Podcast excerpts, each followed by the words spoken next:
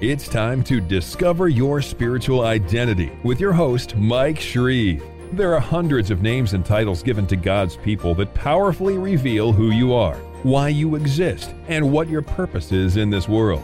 Each one pulls back the veil of a different aspect of who you are in Christ.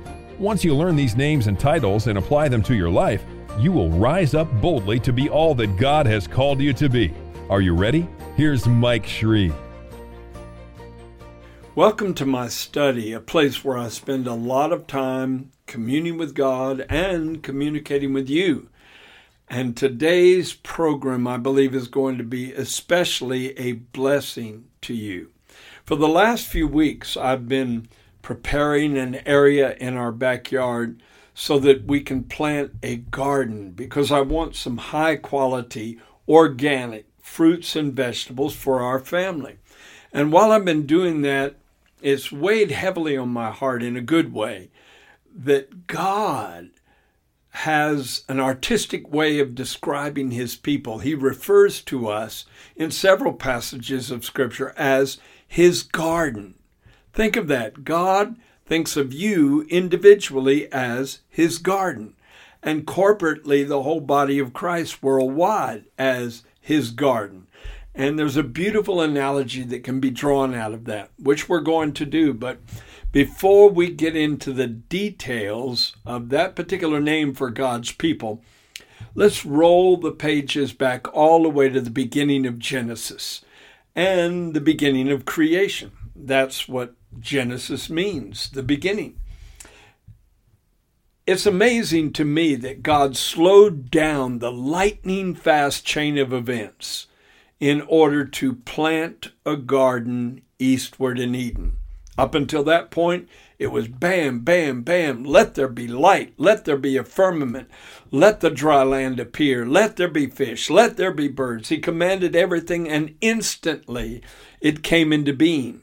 But then he slowed everything down and planted, the creator of the universe, planted a garden eastward in Eden. Why did he do that? I believe possibly that God enjoys both expressions of creativity. He loves to see instant, immediate manifestation of his spoken word, but he also likes to slow things down and watch them grow over a protracted period of time. Maybe that's why you didn't become a fully mature Christian with all the fruits of the Spirit fully manifested and all the gifts of the Spirit fully manifested within a few seconds of bowing your knee to Him and confessing Jesus as Lord in your life. Because if you are God's garden, God's been planting seeds in you for years seeds of divine revelation, seeds of the Word of God and then over a period of months and years and decades, he's watched those seeds grow into something beautiful, something that radiates beauty like the flowers in a garden and produces fruit. And we'll get to that more later. But let's focus our attention on the first garden, on Eden. Did you know the word Eden means delight? Because I believe it was a delightful thing for God to actually walk with Adam and Eve and commune with them each day. Every day he would walk with them in the cool of the day in the Garden of Eden. And how delightful it was for Adam and Eve to see God face to face, to hear the warmth and the power and the authority of his voice, to feel his affection and his love. In fact, very little probably had to be said, just being in his presence was an overwhelming spiritual, ecstatic experience. And it all happened in a garden. And then, of course, the horror of the fall took place. And when man fell, he could no longer live in the garden. And in a fallen state, men and women cannot be a garden that God visits. There's no joy in him communing with a person that's contaminated with sin and dedicated to an evil lifestyle. God's repelled by that, not drawn to that. He was drawn to the Garden of Eden. That was probably the most beautiful part of each day by the earthly standard of a 24 hour day to the Most High God to actually come down and talk with Adam, the one who bore his image. But when Adam was exiled from the garden, I love how the Bible says the Lord set at the east of Eden a flaming sword and cherubim to keep the way of the tree of life. Now, that may mean to keep man out, but I don't think that's the emphasis. He put the flaming sword there to prevent the way back from being lost. And that flaming sword represents two things. The fire represents the Spirit of God. God baptizes us with the Holy Spirit and fire.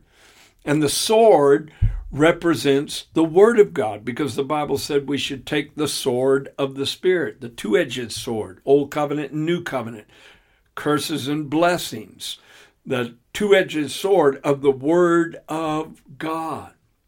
Praise God.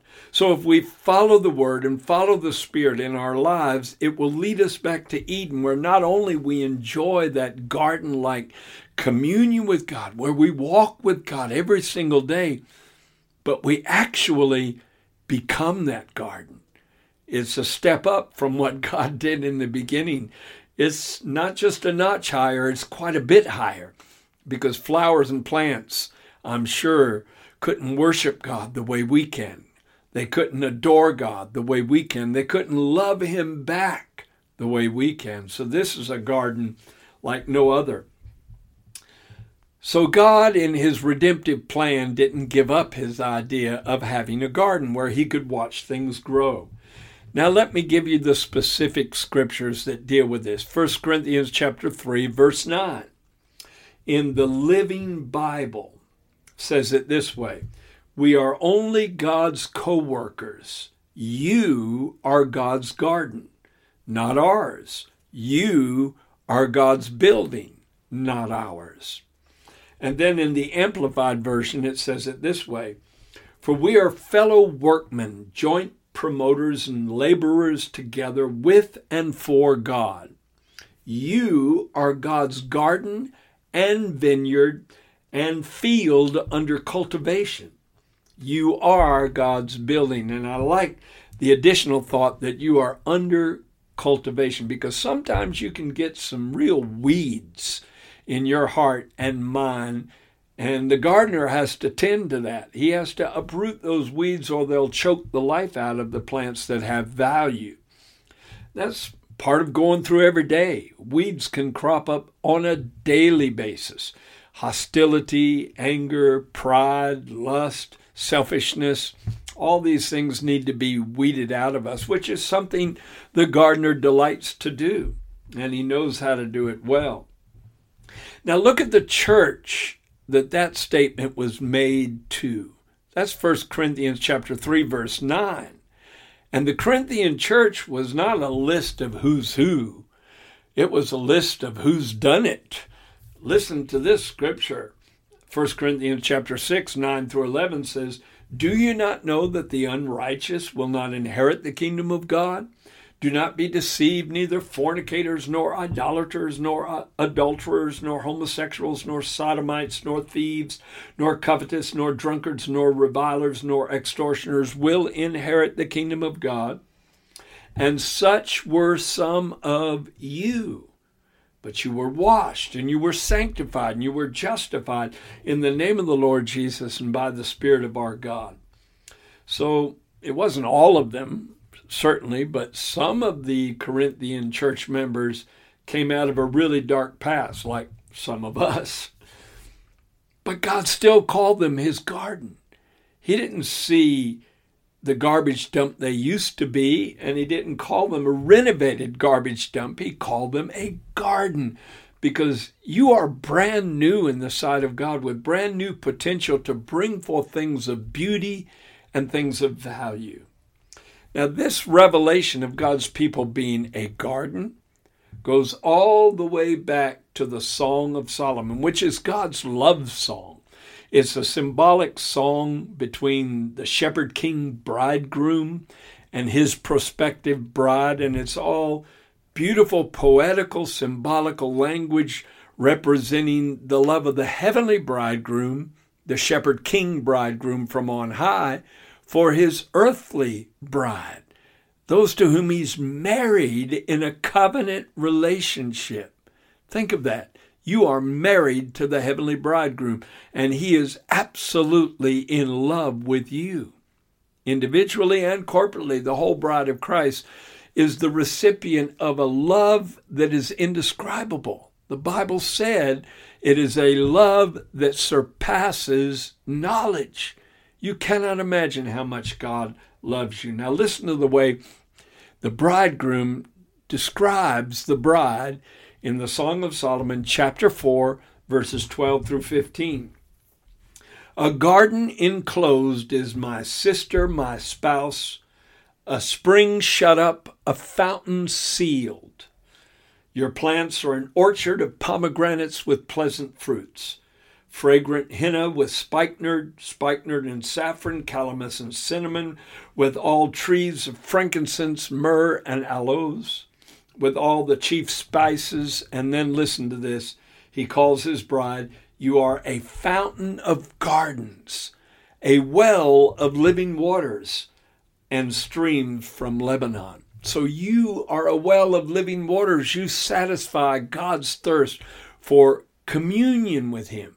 Have you ever been in a garden where there's a beautiful display of rocks and water flowing down and maybe a little water spouting forth from a fountain like place in the garden? Well, that's how God envisions you. You're a fountain of living water, sending the word and the spirit back to him as you praise him every day. Now, this leads me to believe that not only is the bride of Christ as a whole a singular garden, but she is, according to verse 15 of Song of Solomon 4, she is a fountain of gardens. So, can you imagine a multiplicity of gardens, millions of gardens springing forth like a fountain before God worldwide that he can visit every day and where he can commune with one of his loved sons or daughters every day.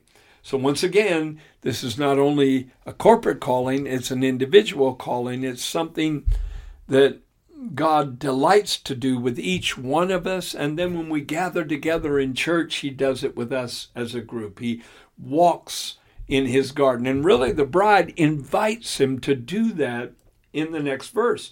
In verse 16, the bride of the Song of Solomon says, Let my beloved come into his garden and eat his pleasant fruits. Now, what are those pleasant fruits that God receives from his eternal garden, his garden of delight, his bride? Number one, the fruit of praise.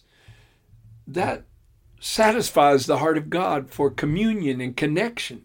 God would be a very lonely God without the bride of Christ, I believe.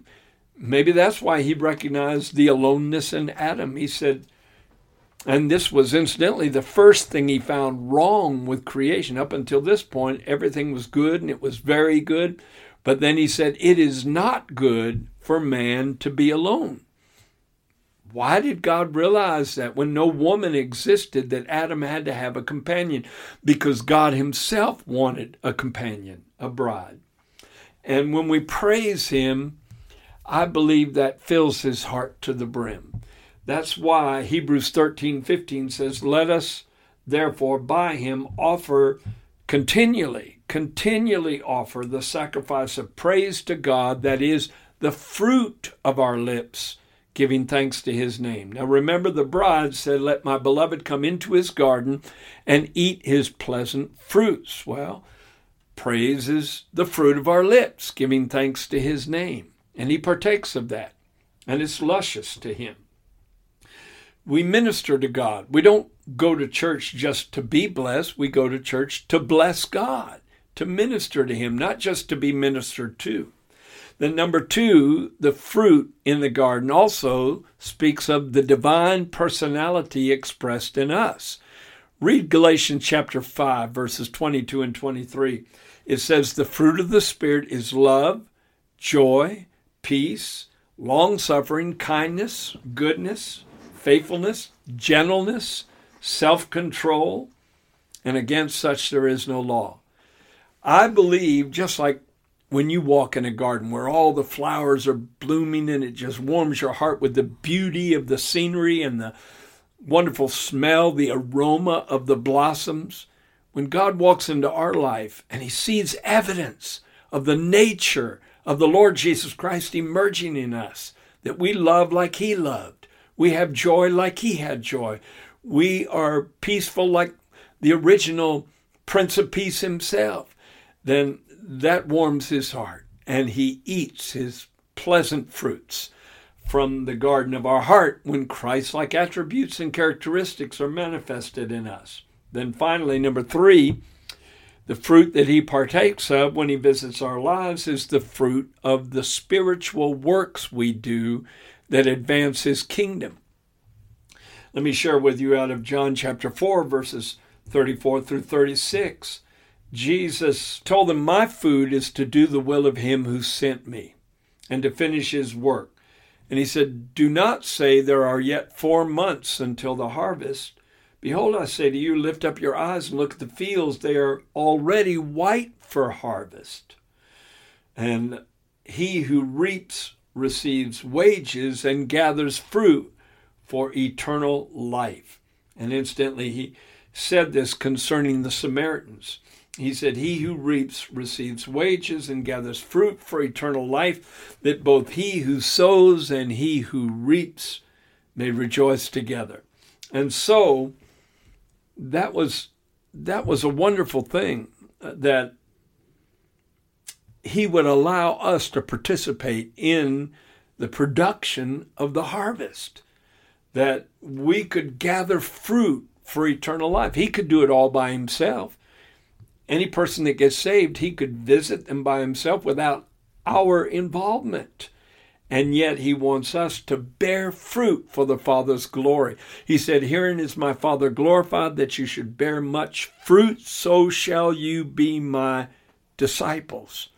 That's part of being his garden, is being fruit bearing parts of the garden. And I, I think too many Christians are not minded that way. Too many Christians are just satisfied securing their own salvation and then have very little sympathy or compassion for the rest of the world that is outside of a covenant relationship with God. We need to get busy for the Father's sake, for His glory. Now let's go back to Isaiah. In the Old Testament, I find a beautiful passage in Isaiah 58 that talks about how we become not only a garden to God, but a garden to those outside of a covenant relationship with God, the hurting people of the world. We are a garden to them as well. And remember, a garden is a place of peace in a world full of strife. It's a place of beauty in a world full of ugliness. It's a place of solace and calmness in a world full of stress and anxiety. You can walk in a garden and the wind can be gently blowing through the plants and the trees above, and it can just calm your heart. And this world out here is so full of craziness and anxiety to the max. And people need to know they can come into our midst, into the church, and into our own personal lives and find peace from a stress filled world. And that's what this is all about. In Isaiah 58, God is talking about the perfect fast. And he says, Is not this the fast that I have chosen? And certainly I believe in fasting. Literally, I do it myself. But God said, This is a, a better fast. Is not this the fast I have chosen to loose the bonds of wickedness, to undo the heavy burden, to let the oppressed go free, and that you break every yoke? And then down in verse 10 of Isaiah 58, he said, If you extend your soul to the hungry and satisfy the afflicted soul, then your light shall dawn in the darkness I like the King James says, Your light shall rise in obscurity, and your darkness will be as the noonday. The best way to have your life lit up so that when you feel like you're walking in darkness, it's as bright as the noonday sun, is to reach out to others and help them. He said, If you extend your soul to the hungry, satisfy the afflicted soul, then your light shall dawn in the darkness, your darkness shall be as the noonday. And here's the important verse, verse 11. The Lord will guide you continually and satisfy your soul in drought and strengthen your bones, and you shall be like a watered garden and like a spring of water whose waters do not fail. In other words, people will flock to you because they find in your life that that will nourish them spiritually and quench their thirst. Not only are you a garden for other people, you and I and the rest of the bride of Christ will be a garden eternally. Isaiah 51, verse 3 says it this way For the Lord will comfort Zion. Zion is a name for God's people as well as a name for Jerusalem. It means fortress. We are a fortress of faith in a world full of unbelief. And God said, The Lord will comfort Zion. He will comfort all her waste places. He will make her wilderness like Eden. Reference back to the original garden. Hasn't your life at certain points been like an arid, dry, lifeless wilderness? God said, I'm going to make it like Eden. And your desert will become like the garden of the Lord. Joy and gladness will be found in it, thanksgiving and the voice of melody. In other words, God will give you a song in your heart and you'll have joy in your life where there used to be a burn over wilderness that looked like it could never produce anything good. That's not only a corporate promise for the whole bride of Christ, but that's an individual promise for you. And you should claim it. God, you should point out to him certain areas in your life that still look like an arid wilderness and say, God, bring Isaiah 53 verse or 51 verse 3 to pass, if you would please. And then finally, Jeremiah 31, verses 11 through 14. This is my last scripture. For the Lord has redeemed Jacob and ransomed him from the hand of him that was stronger than he. There was some things stronger than you without God's help. Sin was stronger than you. The curse of separation from God was stronger than you. Satan and all his demonic underlings were stronger than you. Death, mentally, spiritually, emotionally, and physically, all those things were stronger than you, but God redeemed you and ransomed you from the hand of one that was stronger than you. And then verse 12 of Jeremiah 31 says, Therefore, they shall come and sing in the height of Zion, streaming to the goodness of the Lord, for wheat and new wine and oil, for the young of the flock and the herd. And here it is their souls shall be like a well watered garden, and they shall sorrow no more at all. That's eternally. For all of eternity, the bride of Christ will be like a well watered garden. That's what you're headed for. It's not like the wilderness world we've come out of. It's something altogether different, glorious, celestial, and eternal. Now, if you want to know more about our calling to be God's garden, get my book, Who Am I? Because there's a chapter in there where I go into even more detail about this wonderful calling, as well as 51 others. In fact, this book has 52 chapters. It's a great book that you can use on a week to week basis for a year long study in your identity, who you are in Christ. Find out what it is to be heirs of the kingdom, the bride of Christ, the apple of his eye, the blessed of the Father, children of Abraham, a new creation, saints, vessels of mercy, the called of Jesus Christ, and much, much more. Thank you for being with me on this episode. I hope it's been a blessing to you.